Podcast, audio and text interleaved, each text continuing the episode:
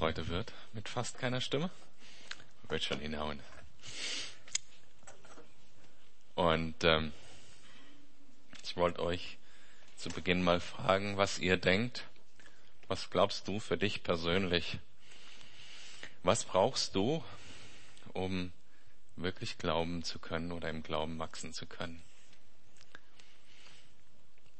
Ich finde das deshalb eine interessante Frage, weil manchmal stellen wir uns die aus Verzweiflung, weil wir denken, ich komme nicht weiter, ich bin nicht da, wo ich sein müsste mit dem Herrn oder ähm, vergesse ich sonst wieder. Deshalb ist es eine ziemlich, wenn du die Frage ehrlich im Herzen stellst, ziemlich wichtige Frage. Was brauchen wir eigentlich, damit wir im Glauben wachsen können? Irgendwie, vielleicht hast du da eine Antwort drauf? Was brauchst du da drauf, dafür?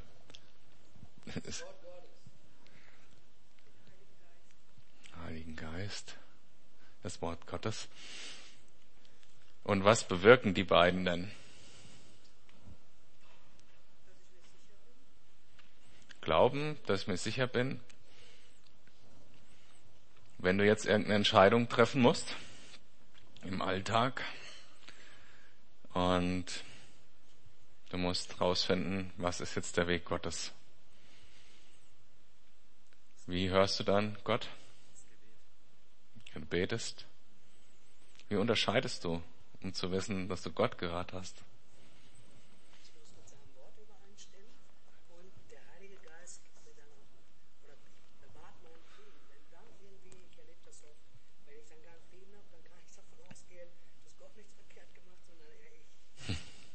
Also Frieden im Herzen ist oft ein Zeichen dafür, dass der Heilige Geist gesprochen hat, ja. Noch was?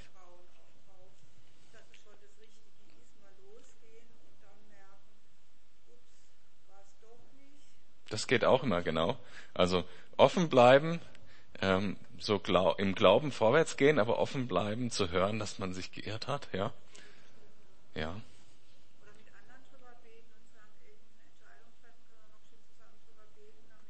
Mhm. Mhm.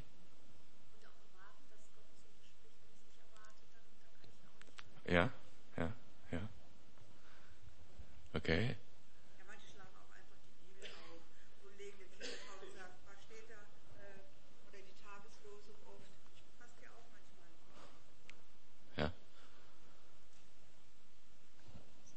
Finde ich, finde ich alles gut, kommt alles heute in dem Text vor.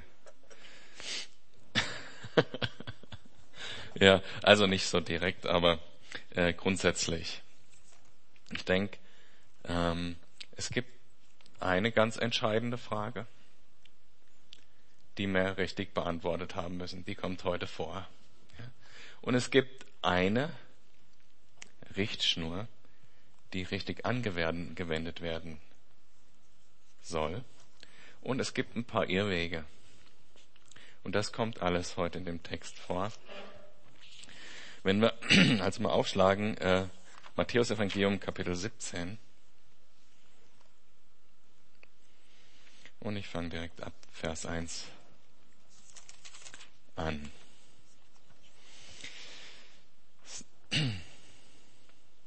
Äh, 16, Entschuldigung. Wir sind noch erst bei 16. Jetzt wollte ich euch gerade ein ganzes Kapitel vorenthalten. Auch noch so ein wichtiges. Also, die Pharisäer und die Sadduzäer kamen zu Jesus, um ihn auf die Probe zu stellen. Sie forderten ihn auf, ihnen ein Zeichen vom Himmel, mit einem Zeichen vom Himmel zu beweisen, dass er von Gott gesandt war. Hammer. Finde ich total krass. Also erstens, die kommen aus Jerusalem hoch und vielleicht sind es sogar die gleichen wie im vorigen Kapitel. Und die können mit tausenden Leuten sprechen, wenn sie es nicht gar selber gesehen haben, was in den Tagen davor passiert ist. Hammer. Was, was, was ist davor passiert? Direkt davor sind 4000 Menschen gespeist worden mit fünf Broten und ein paar Fischen. Davor gab's Heilung, davor gab's ein äh, Gehen auf dem Wasser, dann gab es ein äh, Speisung von 5000, dann gab es wieder Heilung. Was? Zeichen wollen die nochmal haben? Finde ich krass. Ja, ich finde interessant, dass Sie hier sagen, ein Zeichen vom Himmel. Das ist qualifizierte Aussage. Ich will ein Zeichen vom Himmel. Genau genommen ist es so, ja, dass wir hier einen Irrweg schon sehen. Unseren Glauben zu festigen darauf, dass wir Zeichen sehen. Das funktioniert nicht. Das hat damals nicht funktioniert, wie wir sehen an, an diesem Beispiel. Und das funktioniert heute genauso wenig. Wenn wir uns nach Zeichen ausstrecken, wenn wir versuchen, Wunder zu sehen, wenn wir, wenn, wenn wir uns danach nur ausstrecken, damit unser Glaube dadurch wachsen kann, äh, weil wir Dinge sehen, die übernatürlich sind, Zeichen vom Himmel, dann funktioniert das nicht. Das kann gut sein. Es kann ermutigen, aber ich muss mit dem richtigen Geist da dran gehen. Und Jesus setzt hier schon was voraus, eigentlich zu dem Thema. Er sagt nämlich, er gab ihnen zur Antwort, am Abend, wenn der Himmel sich rot färbt, sagt ihr, das Wetter ist, äh, wird schön. Am Morgen, wenn der Himmel sich rot färbt und trüb aussieht, sagt ihr, heute gibt es schlechtes Wetter. Das Aussehen des Himmels könnt ihr beurteilen, aber diese Zeichen der Zeit zu verstehen, dazu seid ihr nicht in der Lage.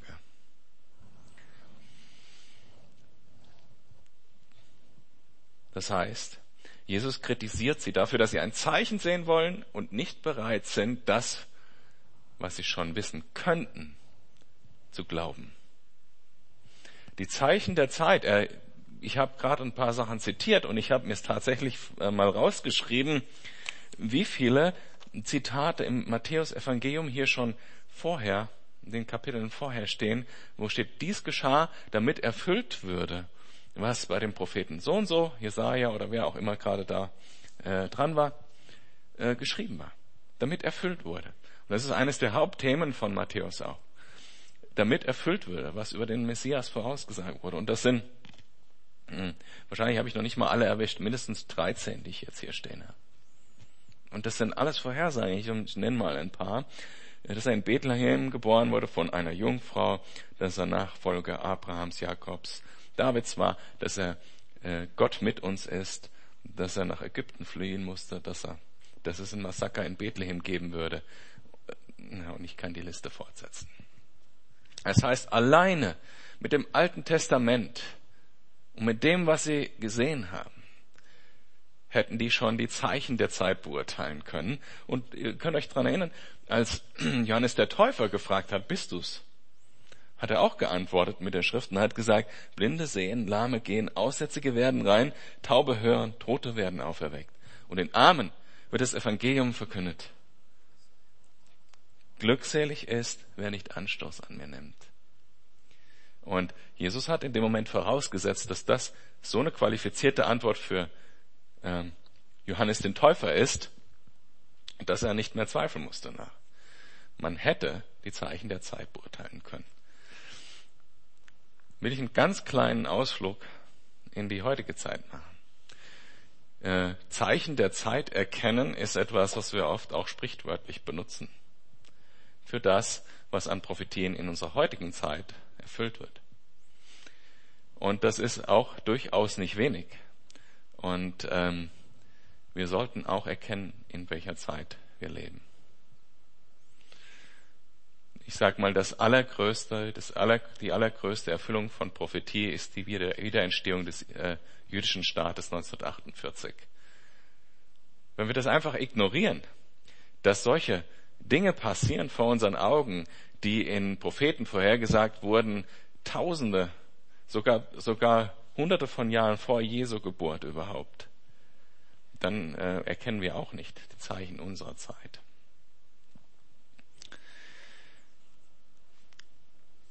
Aber mein Hauptpunkt ist, wenn wir das jetzt auf unser persönliches Leben beziehen, Zeichen als den Weg zu sehen, in dem ich mit Gott vorwärts komme, ist kein guter Weg. Ich muss mit Gott gemeinsam vorwärts gehen in seinem Wort, in der Beziehung zu ihm, alles, was wir gerade gesagt haben, unabhängig von den Zeichen. Und stell dir das mal vor, dann kommen die Zeichen. Das ist nämlich genau andersrum. Die Zeichen und die Frucht kommt aus der Gemeinschaft mit Gott. Und deshalb weist Jesus sie hier zurecht und sagt, euch wird kein Zeichen gegeben. Nur das Zeichen Jonas. Was war das Zeichen Jonas? Ist, glaube ich, hier nicht genau beschrieben. Ne?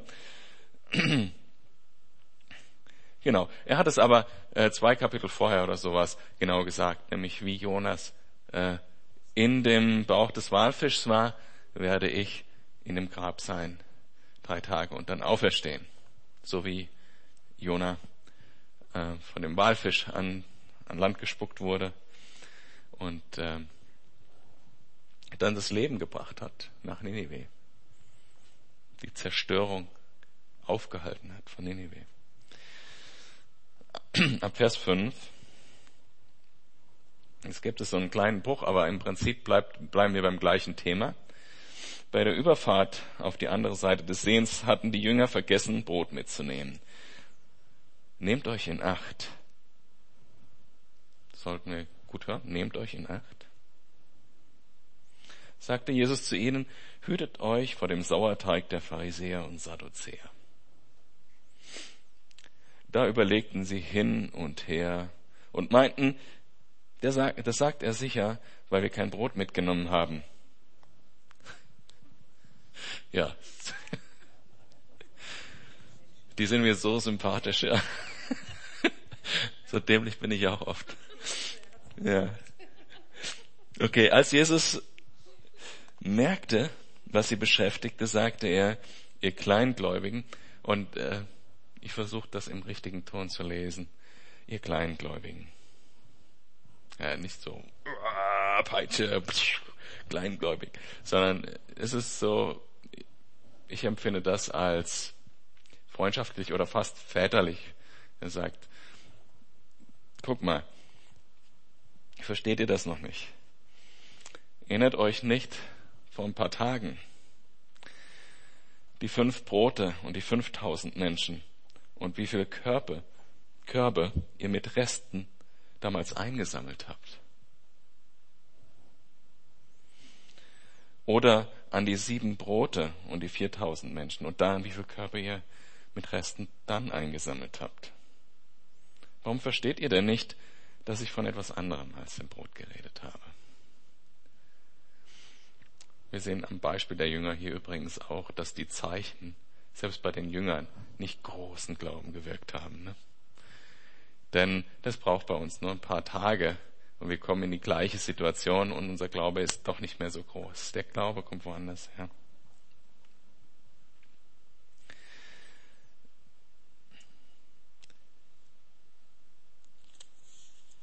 Vor dem Sauerteig der Pharisäer und Sadduzäer sollt ihr euch hüten. Jetzt kommt gleich die Auflösung, was das ist.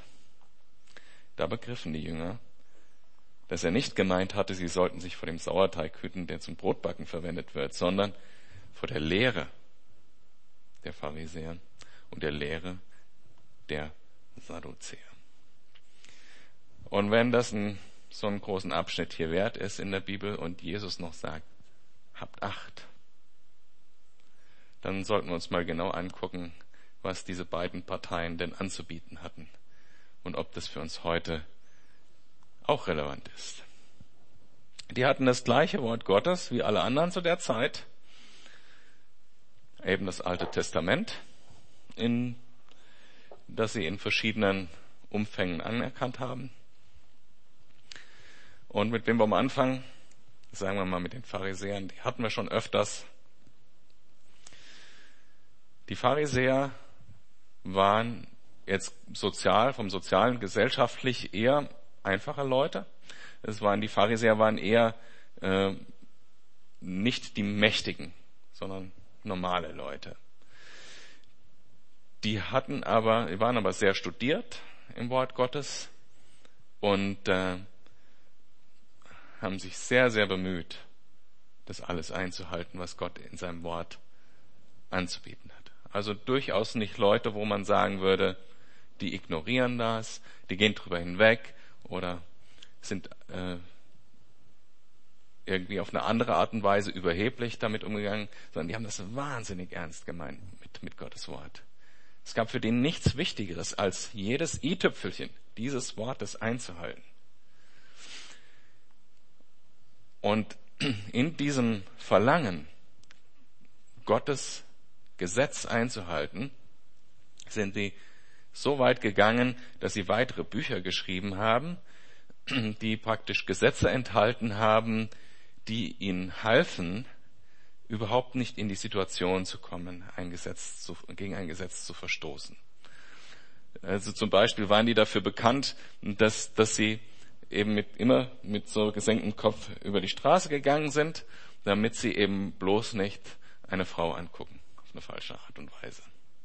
Und deshalb hat man sie dann oft auch diejenigen, die genannt, die mit dem Kopf gegen Ecken rennen. Man kennt das ja auch so aus Filmen, ne? So, mh. Mm. Oder die haben wahnsinnig viele so Gesetze gehabt und die haben versucht, das Gesetz zu erfüllen. Die haben über diese vielen Regeln, hunderte, tausende von Regeln, Gottes, versucht, Gottes Heiligkeit zu erreichen aus eigener Kraft, indem sie das alles tun.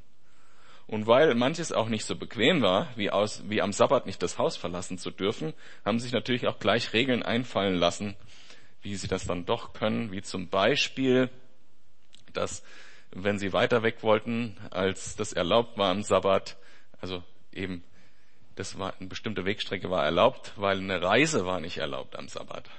Deshalb durfte man nicht aus dem Haus. Da haben sie gesagt, also Reisen am Sabbat ist nicht erlaubt, also gehen wir gar nicht erst aus dem Haus.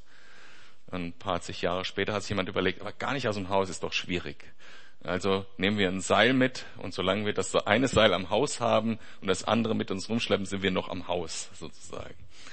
Und als die Seile nicht mehr gereicht haben, die sie kriegen konnten, haben sie gesagt, okay, wenn ich jetzt mir aber überlege, äh, wenn ich irgendwo äh, Brot zubereitet habe, das Sabbatbrot, das ungesäuerte, dann kann ich von diesem Haus, weil das ist ja das Haus, wo ich mein Essen vorbereitet habe, nochmal so weit. Das heißt, sie sind dann am Tag vorher zu einem Haus, was lang, was, was, wo, wo sie mit dem Seil praktisch noch hin konnten, haben dort ein Brot gebacken und sind dann am nächsten Tag bis zu dem Haus und dann wieder von dem Haus mit dem Seil zum anderen.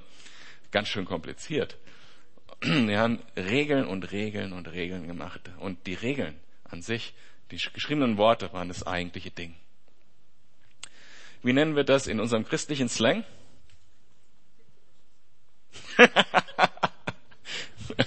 das war badisch, aber ich meine jetzt unsere christliche, unsere christliche Begrifflichkeit dafür, Gesetzlichkeit, genau. Gesetzlichkeit. Und wenn ihr die Briefe im Neuen Testament anschaut, es gibt zum Beispiel einen Brief, der sich äh, wirklich nur mit der Gesetzlichkeit beschäftigt. Das ist der Galaterbrief. Und da gehen wir mal kurz hin, können wir einen Abschnitt daraus lesen. Und dann sehen wir, eigentlich betrifft uns das schon auch mit. Also nicht nur die, ähm, oder Epheser, ist auch egal. Epheserbrief. Bei den Galatern hat er geschrieben, oh ihr Galater, wer hat euch den Kopf verdreht? Ja, er hat das und nicht freundlich geschrieben, Paulus. Ne? Gehen wir mal zu Epheser 2.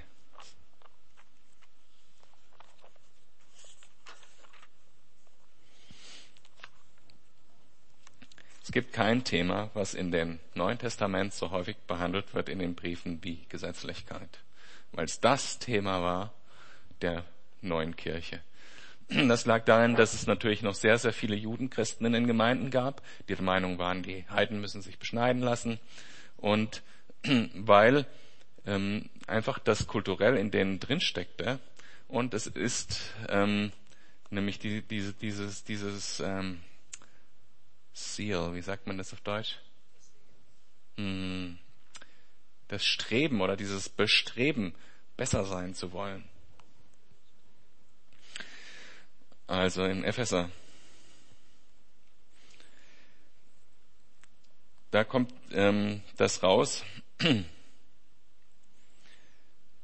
Äh, ab Vers 4 lese ich mal. Doch Gottes Erbarmen ist unbegreiflich groß. Wir waren aufgrund unserer Verfehlungen tot, also nichts von wegen Gesetz erfüllen. Aber er hat uns so sehr geliebt, dass er uns zusammen mit Christus lebendig gemacht hat. Ja, es ist nichts anderes als Gnade. Das ist der entscheidende Begriff, eben nicht unsere Leistung, Gesetzlichkeit. Es ist nichts anderes als Gnade, dass ihr gerettet seid. Zusammen mit Jesus Christus hat er uns vom Tod auferweckt. Und zusammen mit ihm hat er uns schon jetzt einen Platz in der himmlischen Welt gegeben, weil wir mit Jesus Christus verbunden sind.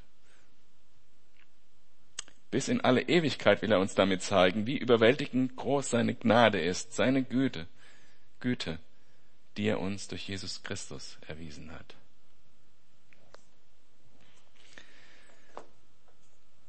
Und das ist für uns auch ein Problem, glaube ich, dass wir eben Gottes Wort hernehmen und, und das, was wir noch hinzudichten, in der Gemeinde, das muss so und so sein und derjenige soll so und so leben und so weiter. Wir dichten Sachen dazu und entfernen uns auf diesem Weg von der Gnade und leben nicht nach Gottes Willen. Also sozusagen könnte man sagen, Gesetzlichkeit ist, was ich dem Wort Gottes hinzufüge. Jetzt schauen wir uns die andere Gruppe an, die Sadduzäer. Die Sadduzäer dagegen waren diejenigen, die man heute die liberalen Theologen nennen würde. Eher diejenigen, die von Gottes Wort wegnehmen. Die erstmal nur bestimmte Bücher anerkannt haben, die nicht daran geglaubt haben, dass eine geistliche Wahrheit dahinter steckt, sondern sie haben das eher als Philosophie betrachtet, als literarische Werke. Und sie haben gesagt, sowas wie die Auferstehung der Toten gibt es nicht, das kennen wir ja auch aus den Streitgesprächen, die Jesus gehabt hat. Und das kann doch nicht sein, wenn da ein Wunder steht, dass das wirklich ein Wunder war, was geistgewirkt war, sondern dafür muss es eine physikalische Erklärung geben. So haben die damals schon äh, argumentiert. Und ähm, genauso wie in Epheser oder im Galaterbrief die gesetzlichen, ähm, diejenigen, die dem Wort Gottes hinzufügen, äh, kritisiert werden, gibt es auch ein Buch, was sich eher mit dieser äh, mit diesem Problem auseinandersetzt. Das ist der Kol äh, Kolosserbrief. Und da können wir auch mal kurz einen Abschnitt draus lesen, auch in Kapitel 2.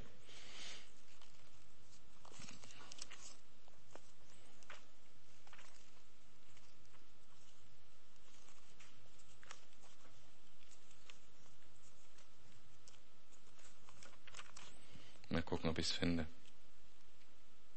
So. Ähm, ab Vers 6a. Oder ich lese 6a und dann ab 8 weiter. Einfach um den Zusammenhang, um den es mir jetzt geht, äh, so klar zu machen. Ihr habt der Botschaft, die euch, die verkündet wurde, Glauben geschenkt. Und habt euch durch Jesus Christus habt euch Jesus Christus als Herrn unterstellt. Nehmt euch vor denen in Acht, Vers 8, die euch mit einer leeren, trügerischen Philosophie einfangen wollen. Damals gab es die Sophisten. Das war so eine äh, Clique von Philosophen, die versucht haben, äh, religiöse Inhalte umzudeuten. Die euch mit trügerischen Philosophie einfangen wollen, mit Anschauung rein menschlichen Ursprungs, bei denen sich alles um Prinzipien dreht, die in dieser Welt herrschen und nicht um Christus. Dabei ist es doch Christus, in dem die ganze Fülle Gott, des Gotteswesens in leiblicher Gestalt wohnt. Und ihr habt an dieser Fülle teil, weil ihr mit Jesus verbunden seid. Mit ihm, der das Oberhaupt aller Mächte und Gewalten ist. Auch Hammer. Das sind die zwei Lehren, der Sadduzäer und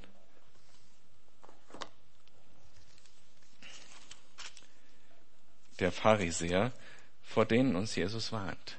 Die Menschen, die Lehren hinzufügen dem Wort Gottes und es praktisch untragbar machen für uns, es ohne Liebe machen für uns, wo die Gnade keine Rolle mehr spielt. Das haben wir in unserer Gemeinde. Ich weiß nicht, ich brauche es euch, glaube ich, nicht im Konkreten aufzeigen. Und die Leute, die von Gottes Wort wegnehmen und es zu einer rein menschlichen Philosophie machen wollen, den Glauben. Und ich kann es mir nicht verkneifen. Ihr wisst das, in, was in Offenbarung steht am Ende, oder?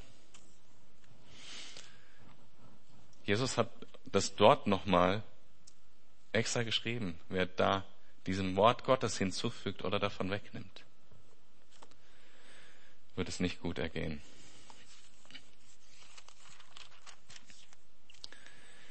Und das betrifft insbesondere natürlich die Lehrer in dem Zusammenhang und diejenigen, die das, das Buch verbreiten sozusagen. Okay. Das waren diese Themen. Und das hat sehr viel mit dem zu tun, wie ich Reden Gottes in meinem Leben erfahren kann. Wenn ich Gottes Wort nicht so nehme, wie es da steht, dann habe ich auch ein Problem einzusortieren, was ich in meinem Leben erlebe. Wenn ich es beliebig mache, dadurch, dass ich es philosophisch interpretiere, dann weiß ich nicht mehr, was jetzt richtig ist und was falsch ist, wenn ich an den Punkt komme, wo eine Entscheidung dran ist. Wenn ich es gesetzlich auslebe oder versuche gesetzlich zu leben, dann lebe ich im Endeffekt in der Verdammnis und höre Gott nicht mehr. Ab Vers 13 in Matthäus 16 wieder zurück. Als Jesus in das Gebiet von Caesarea Philippi kam, das ist jetzt, die sind praktisch von der östlichen Seite des Sees übergesetzt an das Nordende und sind dann äh, Richtung Norden äh, gewandert bis in die Stadt, die heute wieder Dan äh, heißt und damals äh, Caesarea Philippi hieß.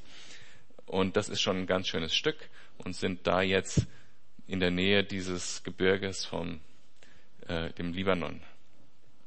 So das Grenzgebiet vom heutigen Israel zu Libanon und Syrien. Für wen halten die Leute den Menschensohn. Und da spricht er jetzt zu seinen Jüngern. Denn diese Wanderung, die sie unternommen haben, haben sie deshalb unternommen, damit Jesus mit seinen Jüngern sprechen kann und er sie vorbereiten kann, auf was jetzt eigentlich kommt. Das heißt, wir haben jetzt die Situation, wo Jesus zum ersten Mal später äh, sagen wird, dass er ans Kreuz gehen wird. Darauf muss er seine Jünger vorbereiten und er muss seine Jünger vorbereiten, wie sieht das christliche Leben aus? Was ist das Entscheidende? Was müsst ihr wissen? Und er zuerst jetzt das gesagt, nehmt euch Acht vor diesen Irrlehren und nehmt euch davor in Acht, dass ihr euch nach Zeichen ausrichtet. Okay, und jetzt kommt das Allerentscheidendste am christlichen Leben.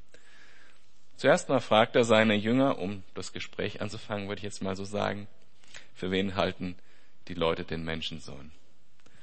Und dann kriegt er ein paar Antworten, die wir hier lesen können, was die Leute so alles gedacht haben.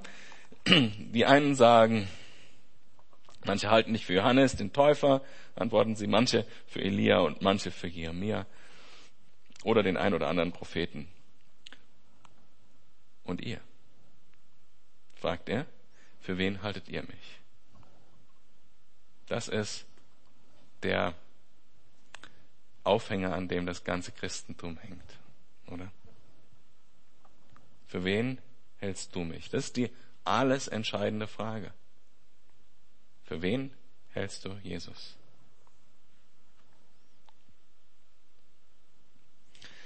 Und Simon Petrus antwortete, du bist der Messias, der Sohn des lebendigen Gottes. Das hören wir so zum ersten Mal.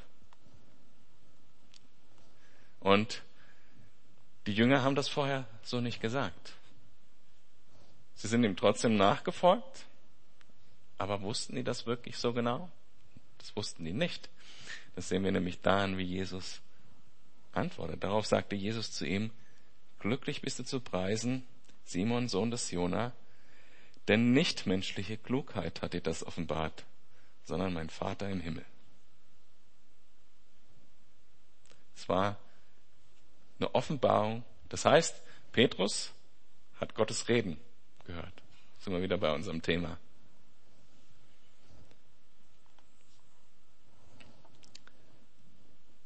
Wir kriegen keine näheren Umstände, warum er das hören konnte in dem Fall.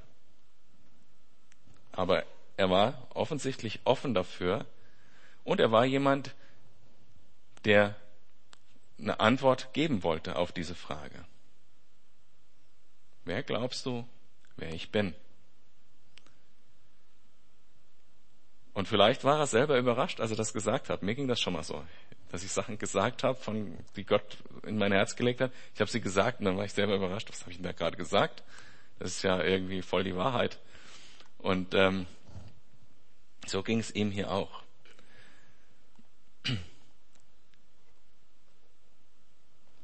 Und dann sagt Jesus, deshalb sage ich dir, weil du diese Offenbarung von Gott bekommen hast, weil du das gesagt hast, du bist Petrus und auf diesen Felsen werde ich meine Gemeinde bauen.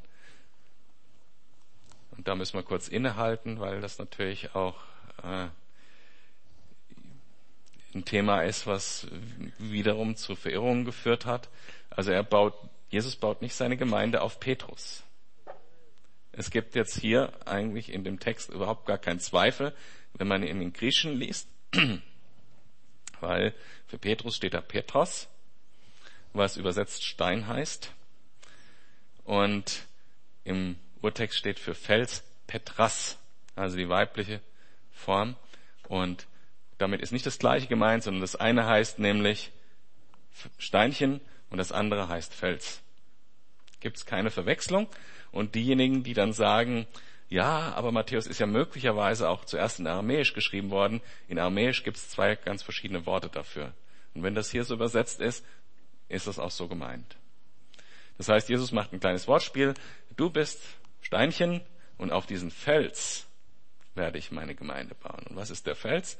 Es gibt neben der Person, die in dem vorigen Satz vorkommt, nur noch das Bekenntnis. Du bist der Sohn äh, Gottes. Das heißt, auf diesem Bekenntnis baut Jesus seine Gemeinde. Auf dem, dass wir wissen, dass er Gott ist. Das, das ist das die Grundlage dafür, dass wir Gemeinde sind. Und kann man auch mehrfach dann im Neuen Testament wiederfinden. Dieser Jesus selber ist der Eckstein geworden, den die Beileute verworfen haben. Zum Beispiel lesen wir, ähm, glaub, wo steht das? Petrus? Ja. ja, ist jetzt nicht wichtig. Also kommt mehrfach vor, auch in, in den Briefen. Das ist eine wichtige Wahrheit. Jesus ist selber das Fundament, dass er Gott war, ist die entscheidende Wahrheit des christlichen Glaubens. Ohne diese Wahrheit macht alles andere keinen Sinn.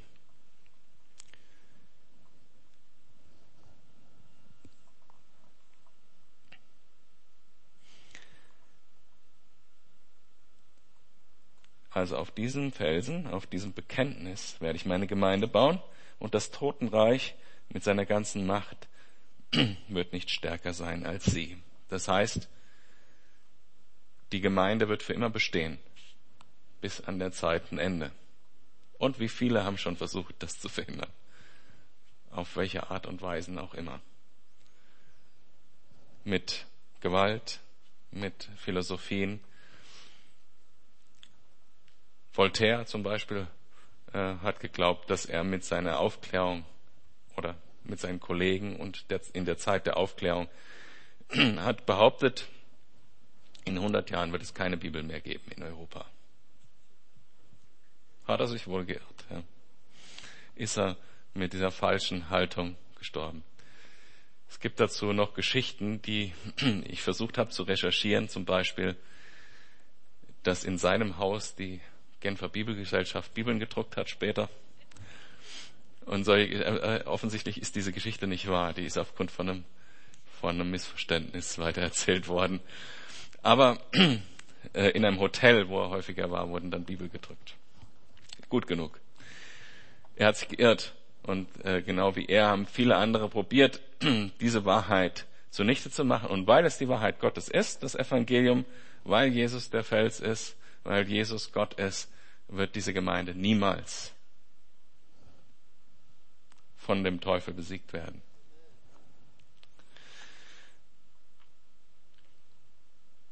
Ich werde die Schlüssel des Himmelreichs geben. Was du auf der Erde bindest, wird im Himmel gebunden sein.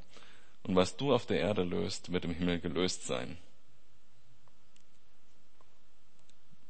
Dann schärfte Jesus den Jüngern ein, niemand zu sagen, dass er der Messias ist. Mit dem Lösen und Binden gibt es ganz viele verschiedene Interpretationen zu. Und ich nehme die für mich am liebsten immer die am wörtlichsten zu verstehende. Dass wenn wir im Geist unterwegs sind, wenn wir ähm, mit Gott eines Sinnes sind, dann wird Gott, wie an anderer Stelle auch gesagt wurde, unsere Gebete erhören. Was ihr bitten werdet, wird er tun. Und wenn wir wollen, dass jemand frei ist, der zum Beispiel von Dämonen gequält ist, dann können wir das beten und es wird so sein.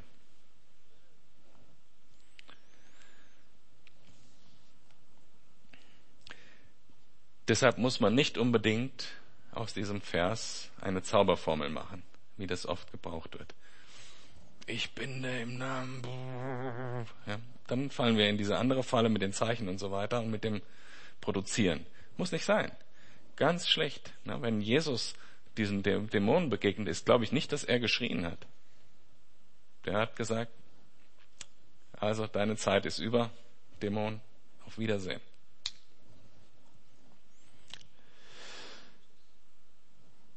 Frage ist, warum hat Jesus denen gesagt, sie sollen es nicht weiter erzählen, dass er der Messias ist? Das ist eine Aussage, die mich äh, stört. Aber das hängt genau mit dem zusammen, was ich vorher versucht habe äh, zu erklären, dass nämlich sie jetzt sozusagen auf einer Jüngerschaftsfreizeit sind. Und äh, Jesus mit ihnen diese Zeit verbringt, um sie vorzubereiten auf das, was kommt. Und es wird ja keine einfache Zeit sein, die da kommt. Vers 21. Danach redete Jesus mit seinen Jüngern zum ersten Mal offen darüber, dass er nach Jerusalem gehen und von dort von den Ältesten und führenden Priestern und den Schriftgelehrten vieles erleiden musste. Er werde getötet werden und drei Tage danach auferstehen. Und da stelle ich mir jetzt Petrus dabei vor, während Jesus so erzählt. Jesus sitzt äh, auf einem Stein, Jünger stehen drumherum. Und er erzählt, wir gehen nach Jerusalem. Und dann sagt, äh, dann kann ich mir Petrus so richtig vorstellen, dass er so richtig so, yes, endlich, jetzt geht's los, wir gehen nach Jerusalem. Und Jesus redet weiter, dass er viel erleiden muss dass er sterben muss. Und da war der Rolladen schon runter. Das mit der Auferstehung hat er, glaube ich, schon nicht mehr gehört. Da nahm ihn Petrus beiseite, und das ist ja auch eine Szene, ne? Also, stellt euch das vor. Er hat vorher gesagt, du bist der Sohn Gottes, der Messias. Und dann sagt er, komm mal mit, ich, lass uns mal darüber reden. So. Kann man fast nicht verstehen, ne? Aber nahm ihn beiseite und versuchte mit aller Macht, ihn davon abzubringen. Niemals, Herr, sagte er, auf keinen Fall darf so etwas mit dir geschehen.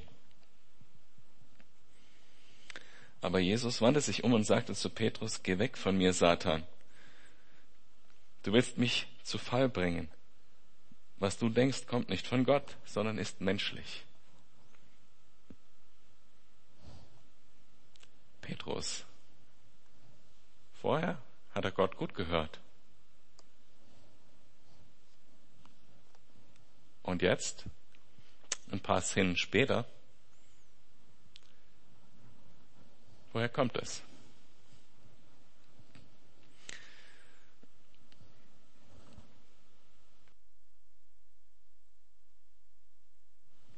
Zum einen sehen wir, dass es nicht nur uns so geht. Das finde ich schon mal gut. Man kann sich irren. Wir hatten das vorher. Und man kann auch mal loslegen in eine Richtung. Und auch wenn Jesus dann sagt, äh, geh weg von mir, Satan, immer noch gut genug, ja. Korrigiert zu werden. Auch mal ein hartes Wort vom Herrn ist nicht verkehrt. Besser als in die falsche Richtung zu marschieren. Und Petrus ging so. Der hat diese Offenbarung gehabt. Und im nächsten Moment hat er ähm, falsch gelegen. Warum?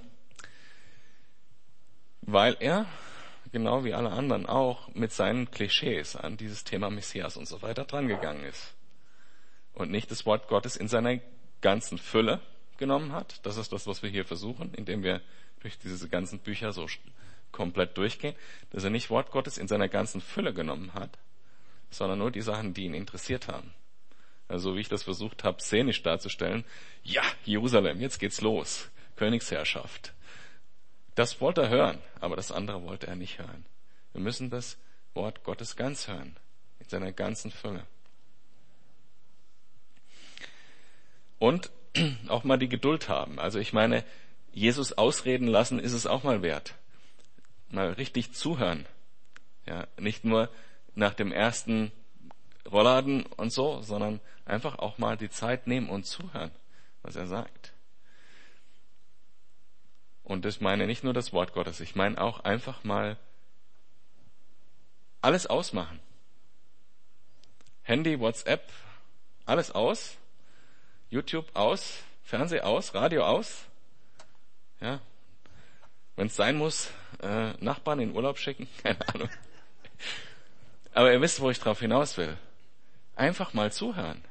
Und nicht nur das Oberflächliche, die ersten zwei Worte zuhören, sondern wirklich zuhören, was er mit deinem Leben vorhat.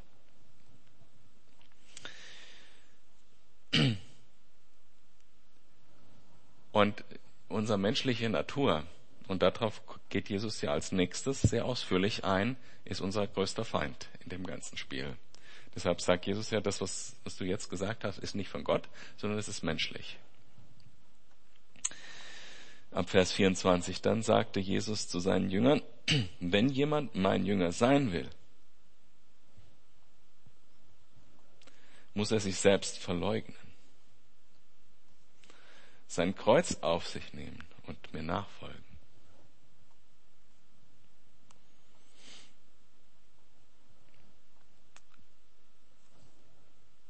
Sich selbst verleugnen, so wie Jesus es selber getan hat.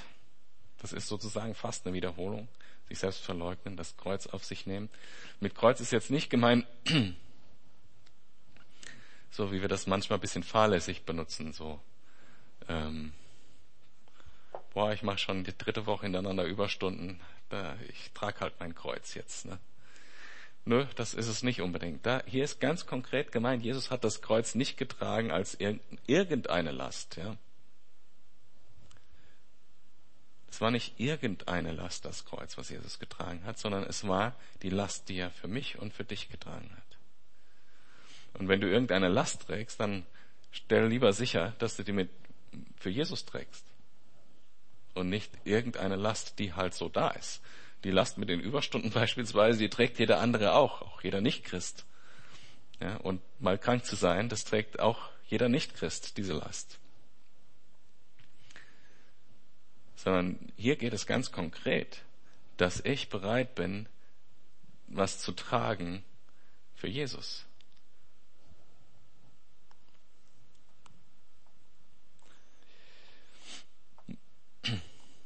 Denn wer sein Leben retten will, der wird es verlieren.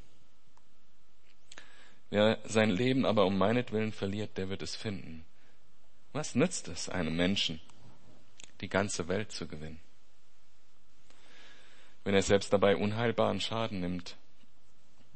Oder was kann ein Mensch als Gegenwert für sein Leben geben?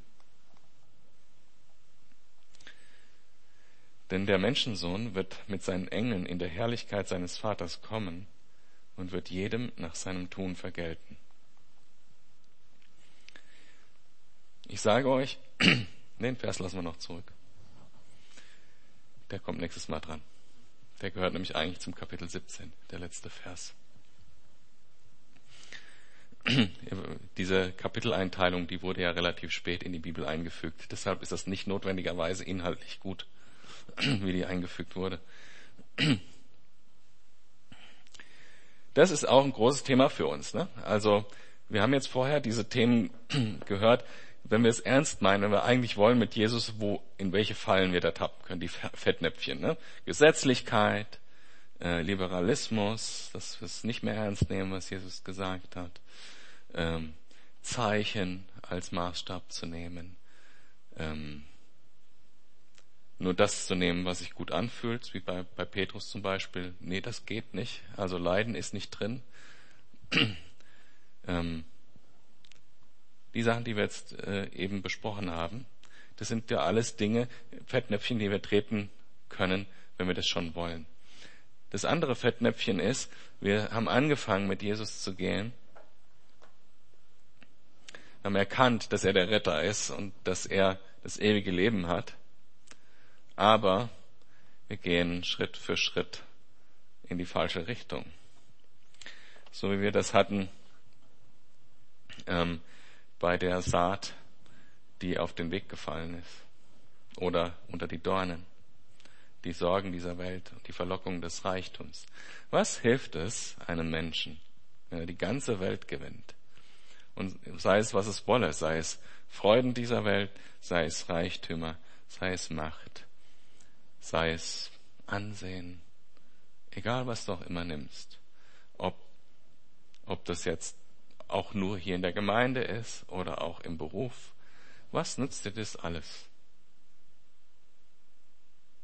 Im Endeffekt. Diese Zeit hier ist kurz. Und wir werden in der Bibel als Christen oft Durchreisende oder wir werden Durchreisende genannt. So wie Abraham Durchreisender war äh, durch das Land, durch das er gezogen ist. Und er eigentlich in ein Land wollte, wo er dauerhaft in Frieden wohnen konnte. Dieses Land, wo wir dauerhaft in Frieden wohnen können, ist für uns auch bereit. Genauso wie das für die Juden das Land Israel ist. Und sie werden dort auch in Frieden wohnen, wenn der nächste Teil dieser Prophetien wahr wird, dass äh, die Endzeiten sich so entwickeln, wie es in den Prophetien steht, dass nicht nur sie in ihrem Land sind, sondern dass sie auch geistlich erweckt sind.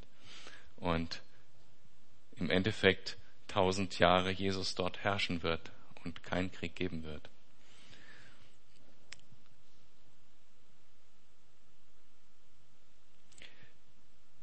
Genauso sind wir auch Durchreisende. Und unser Ziel ist das der Himmel, der, die, das endgültige Ziel, unser Zuhause ist der Himmel, dort, wo wir endgültig Frieden haben werden.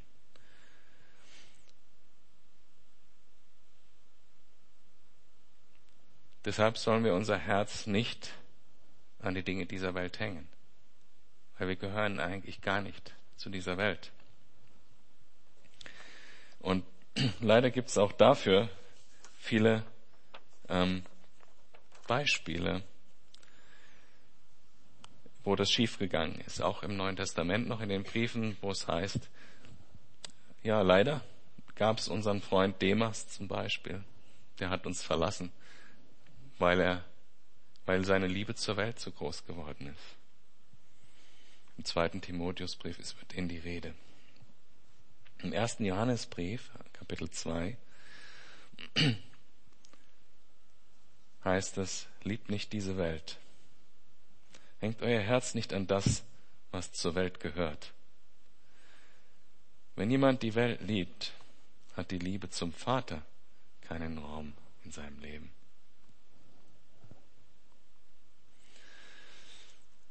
Denn nichts von dem, was diese Welt kennzeichnet, kommt vom Vater. Ob es die Gier des selbstsüchtigen Menschen ist, seine begehrlichen Blicke oder sein Prahlen mit Macht und mit Besitz. All das hat seinen Ursprung in dieser Welt. Und die Welt mit ihren Begierden vergeht.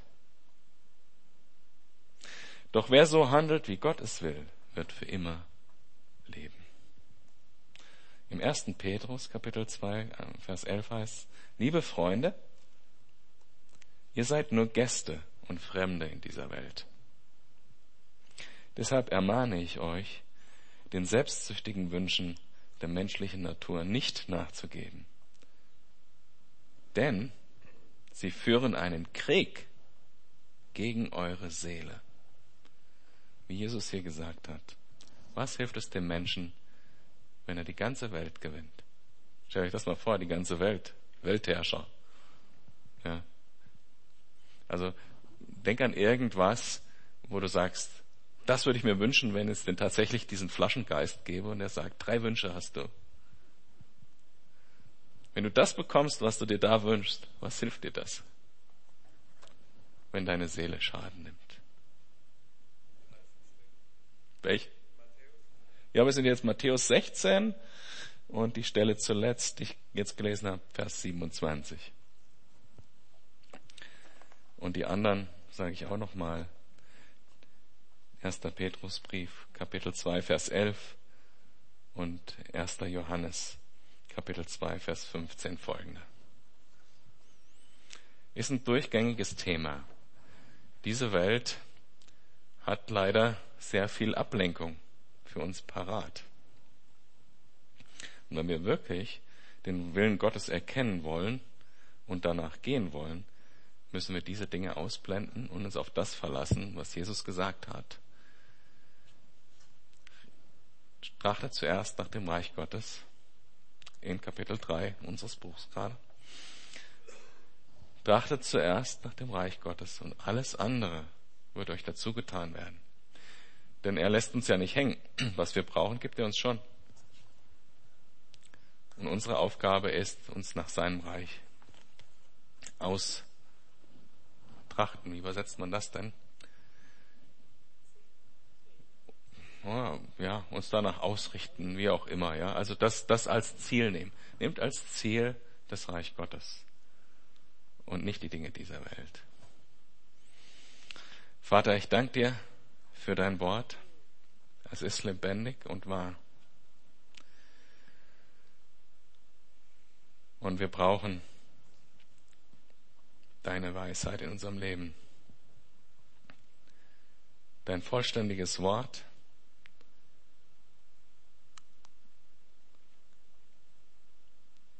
Und deinen Geist, der uns belehrt in deinem Wort und der uns der zu uns spricht, der uns Frieden ins Herzen schenkt. Wir preisen dich, dass das uns zugesagt hast, dass du bei uns bist, alle Tage der Welt, dass wir die Reise durch die Fremde hier nicht alleine gehen und dass du irgendwann kommst und uns nach Hause führst.